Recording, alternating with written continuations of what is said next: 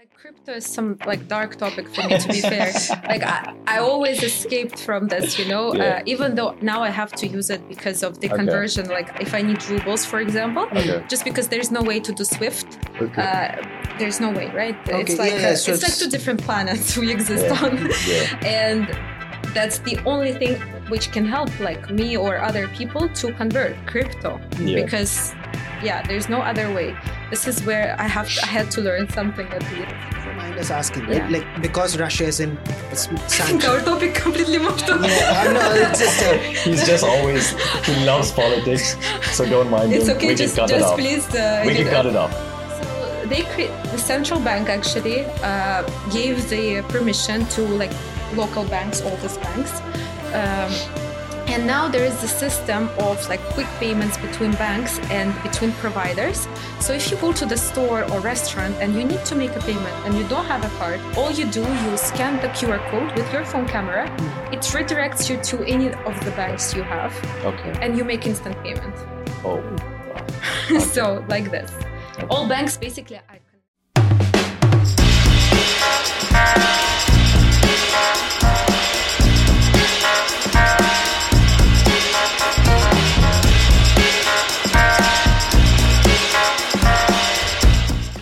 Hi, everybody. Welcome to the Dollar Diaries podcast. Uh, today, we have an amazing guest with us. Her name's Yulia. She works with Alaan, which is a Y Combinator backed company.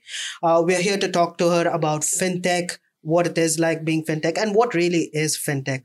All right. Welcome to the show. How are you doing? All good. Nice to meet you both. Nice to meet Happy you as well. Happy to well. be here. Before we get started, just give us an introduction about what you do at Alaan and how do you go about your day in general. Yeah, thank you so much for this. Uh, well, I started with Alaan when uh, we basically had two people in Dubai, which were the co-founders, and almost zero sales. So it was just you know the pilots that founders themselves actually uh, closed, and uh, they obviously wanted to scale the business and start selling. And here I went, like to start all of this. Uh, I've been doing sales for the last maybe eight years in different startups across the world in the US and Russia and here in the UAE. Uh, so I joined Alaan back in uh, end of summer 2022 uh, to lead sales, and here I am leading sales now. My team is uh, more than um, seven people now. And what has the process been like, like starting from absolutely no sales to driving all that sales, which I'm guessing you were a big factor in, right? Like, how did it feel like to start with nothing and come here all the way? Uh, I would say actually, you know, it's my superpower in some Mm. sense uh, to do this. Uh, it's not the first time I did it, and this is what I love the most to to actually do something from zero to one, as they call it in startups. Uh, when you have, like you said, nothing and uh, you have to do something.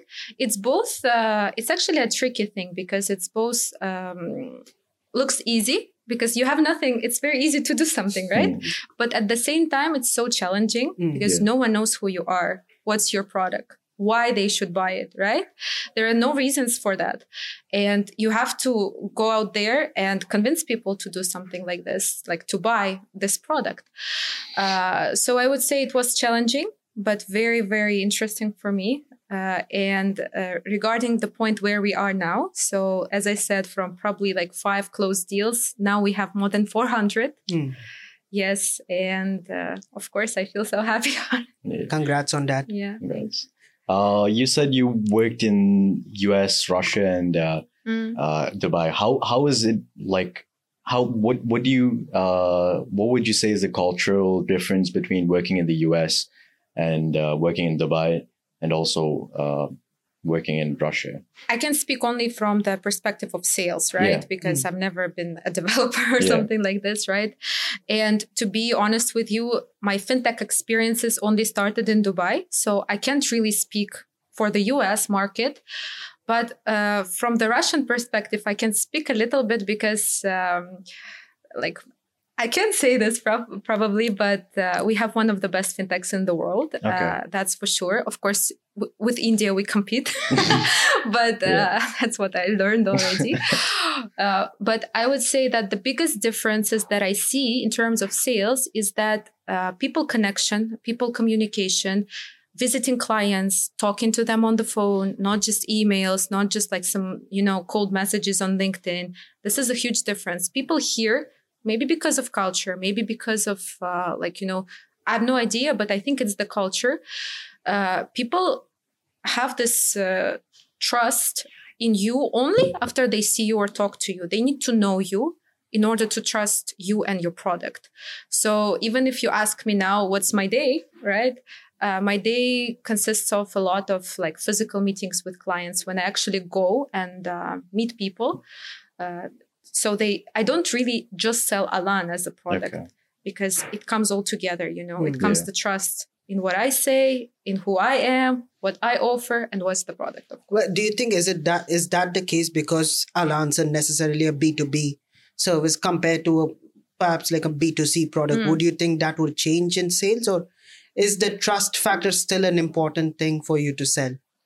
Okay, we can uh, speak a little bit about my experience in Mamo, for example. Mm. Uh, that was also B2B sales for me. Mm. But product wise, I would say okay i will give you some sales term icp right? Ideal customer hmm. profile. Mm. in uh, mamo it was um, something similar to b2c because it's a super small micro business that may have two employees. One of them is actually the ceo of the company. So you actually deal with a person with a consumer right?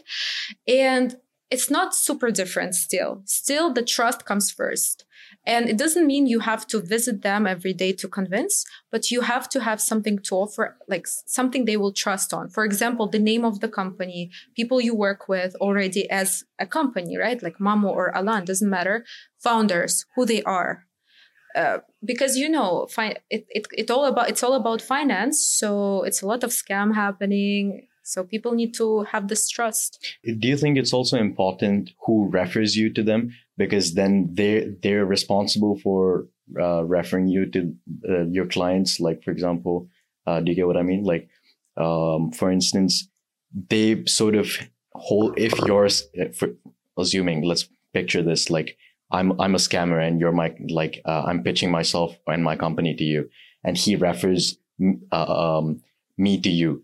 And if I if I try and scam you, his, his reputation sort of um, yeah. um, goes down. So has that ever like happened to you in uh, in your um, work experience? Like, what would how how have you dealt with that?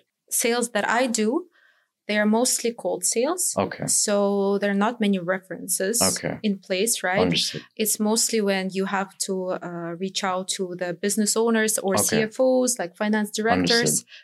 From scratch, so they don't know him, you, or like Understood. me. They Understood. they need to there's no like networking aspect of um like like this founders uh, like sort of refers you to the uh, to Alaan and then that founder connects you to another founder that that never happens no no that happens of course yeah. especially uh, the reference part happens a lot now when yeah. we are at this 400 you know plus businesses yeah. of course now we have this pe- this person who knows someone who loves the product let's like you know refer it happens uh, but i wouldn't say that maybe it's like maximum 5% okay. of all customers yeah yeah but you've sort of built that credibility so it doesn't matter anymore like uh, as much because when you when you're starting from scratch it would probably matter more when like you, you're getting those referrals yeah when you're starting from scratch i have my own approach which i use yeah. a lot yeah. um, so when you're starting from scratch especially in the region like MENA, like this like dubai uae when where trust is super important for you it's very important to actually uh, get the first clients who will be your social proof, right? Okay. Who will actually be this trust for others. So, for example, when Alaan uh, was uh, maybe had like 10 customers, yes, we can launch like marketing campaigns, which we did. But how helpful it is, they will still have trust issues because it's something unknown for them. But once you have some good name, people know on board, like for example, now we have yeah. or Masafi, yeah. right? If you hear these like names, you already have more trust in the product. Yeah. Yeah. More credibility. Yeah. And to what extent the extent that the Y Combinator backing helped it? Has it helped at all, or is it because because Y Combinator is a US based yeah. company, right? Do people have an awareness of what Y Combinator is? Has it helped? I would say it helped with companies that know who Y Combinator is. For example, if it's a startup or if it's like, even if it's another uh, company, you know, uh, in the IFC, even doesn't matter. But if they know who Y Combinator is, it will help. Mm. But we deal with a lot of traditional businesses. Mm. I just told you the names, right? Yeah they don't know what Y Combinator okay. is, and it's not really helpful. But um, when you explain, for example, what it is, and that you're the only spend management provider chosen by uh, Y Combinator in the region, mm.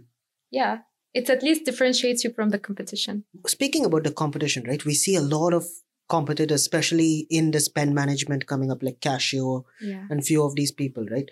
How? Why is it that this economy is a great place for startups, especially in fintech, to come up? Is there a reason why everybody's coming into Dubai? I think fintech in general in the UAE is uh, something super attractive. Mm. Uh, it's been like this for years now, and it's still going to be like this. I spoke with my friend who is a CFO recently. He's been CFO of different companies in the UAE for years.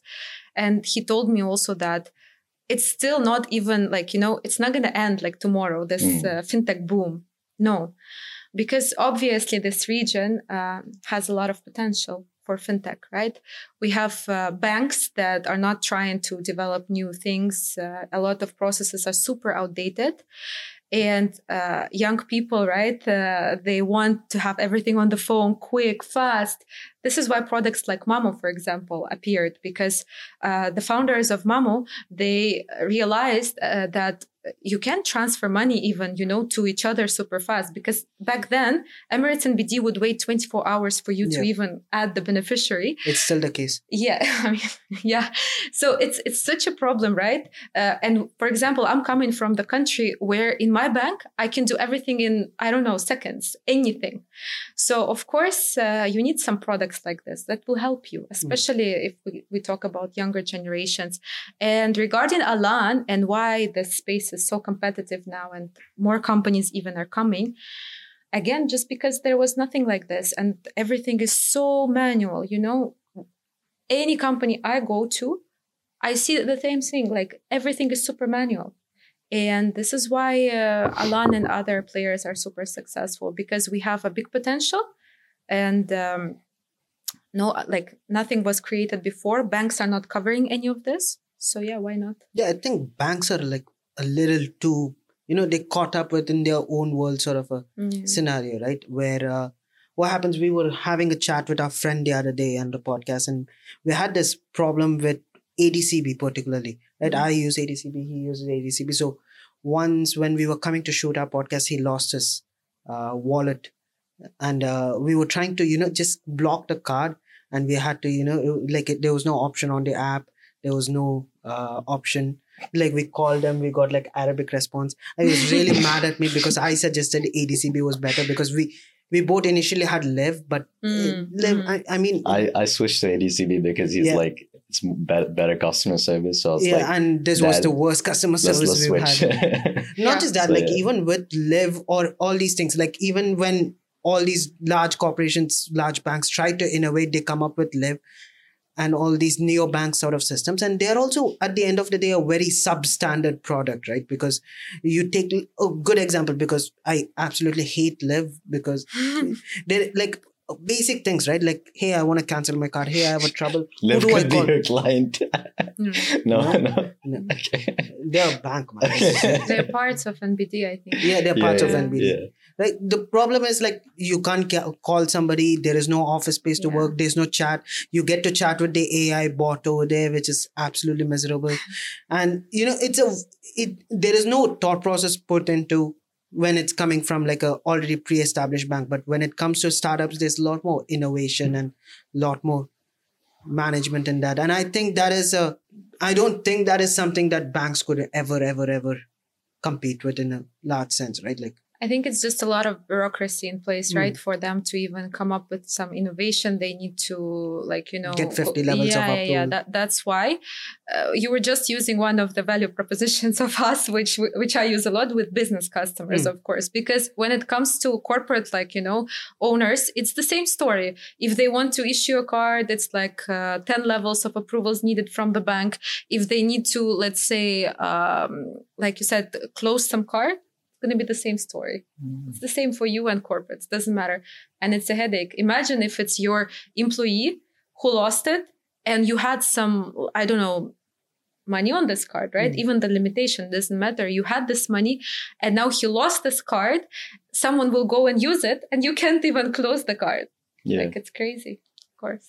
And what is the regulation like in Dubai? Like, is it hard to start a fintech company in Dubai? Uh, because not just from a business perspective, you're also dealing with people's money, right?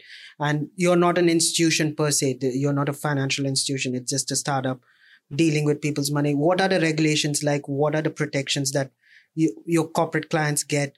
And uh, how do you think the tide is shifting? Do you think the tide is shifting to begin with? Yeah, that's not a, an easy question to explain, but I will try to. Mm. Uh, of course, when it comes to financial organizations, you have to have sort like some sort of license to operate because UAE regulations are very strict in terms of finance. Uh, maybe that's one of the reasons why many startups couldn't, you know, start operations here. And if we even take a look at Alaan, as the product, uh, as the idea, uh, our co-founders created it one year before we actually went live. Hmm. Just because of this licensing and regulations, the product was already, you know, we had MVP and everything. Uh, product team was working hard, but we couldn't go live because what you said, uh, you need. Um, in our case, we needed like a provider who will help us, who will have the central bank license. Otherwise, we can't deal with people's money. And it's Mm. not even just people, it's big corporates, right? Yeah. So it's even uh, more complicated. Um, I don't think it's some sort of secret uh, that all uh, spend management providers, and not only even uh, PSP providers, uh, they all deal now with the, the company called NymCard. If you Hmm. know NymCard Services, it's some sort of monopoly. Uh, there is not other like you can't find anyone similar to what they do because of the license they have directly from central bank. What they do for us and other providers is basically they allow us to legally operate this way with like you said with money of uh, companies of uh, people if it's a psp provider yeah and like you said when it comes to dealing with uh, with businesses right uh, one of them i would say one of the roadblocks that i face is exactly this question how can we trust you with this money right Yeah. where will the money be you're not the bank what should we do with you and then I have to explain who is NymCard, who is Mashreq, everyone knows, but who is NymCard and why it's this chain, you know? Yeah. But yeah, that's the way everyone works. So now, after almost two years of operations for the spend management providers, it's a bit easier. But at the beginning, it was a nightmare to explain. And how do you feel like the where do you think technology and finance are going in the future? What are certain trends that you're seeing in the market that you think this is where the industry is going to?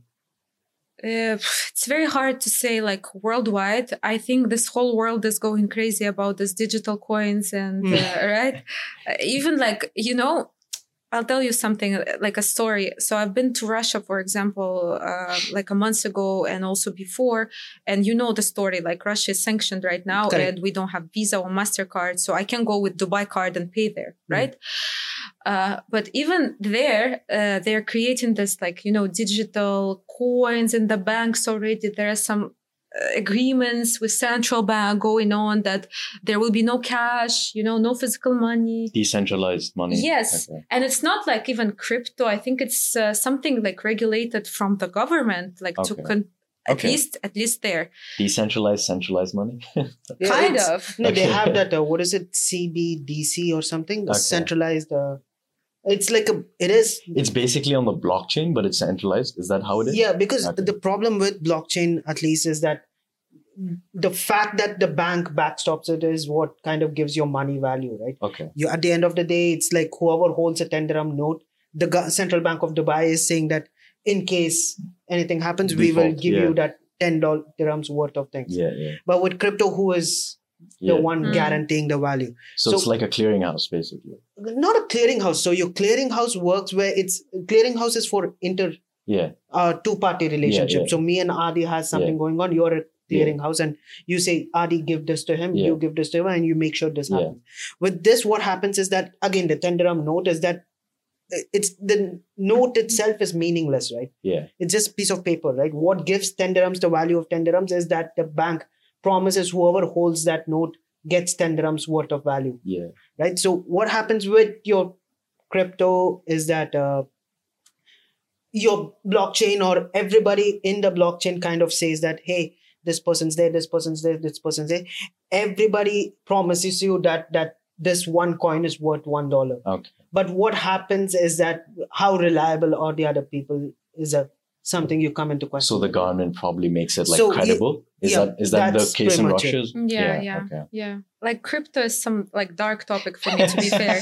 like I, I always escaped from this, you know. Yeah. Uh, even though now I have to use it because of the Okay. conversion. Like if I need rubles, for example, Okay. just because there's no way to do Swift, Okay. uh, there's no way, right? Okay, It's like yeah, yeah, uh, so it's like two different planets we exist Yeah. on, yeah. and that's the only thing which can help like me or other people to convert crypto. Yeah. because yeah there's no other way this is where i have i had to learn something at least So you convert dirhams or whatever currency to to usdt USDT and and, then yeah to rubles. Yeah, it's, it's a massive pain, right? Yeah. It's a, yeah but like i i think crypto is winning here so much right it's a. I mean, it completely like if this solution. So previously, sanctions would have worked when you kind of like you know you have no other options, right? But now because of all these options coming up, the sanctions kind of slightly meaningless, right? yeah It's just a hassle, but yeah yeah but still at least you know i, al- I also found it uh, positive for me because i didn't know anything about crypto i had to learn Yeah, yeah. because how else i would uh, transfer if you don't mind us asking, right? Yeah. Like because Russia is in a sm- I think sanction. our topic completely moved on. Yeah, I know, it's just a- He's just always he loves politics, so don't mind It's him. okay, we just, can cut it off. please. Uh, we can know- cut it off. Don't no, worry. no, don't, don't Yeah. cut it. Uh, like, listen, I'm just uh, sensitive. Uh, always, um, how to say this to you? I don't want to make other people We like feel some, something bad. Yes. Yeah, like 100%, that's what I don't want. Of course, I have like my opinion and etc. But I don't want to make other Yeah, people. we'll just avoid the politics of it. Let's yeah. get to the common, like the normal people, Yeah. right? Because there is a sanction, there's all the inter- international transactions are um, massive pain. How do you think the people of Russia have adapted to the sanctions? Do you think new technologies are coming up, or do they find like a very traditional way to do something? Well, I think I posted something on about this on LinkedIn actually, uh, because you know uh, maybe in India this it's the same. I'm not sure, but uh, with us it's like a mentality. Uh, we always find loopholes for anything. Mm. Like there's no way you can even put the sanctions in the first place Mm.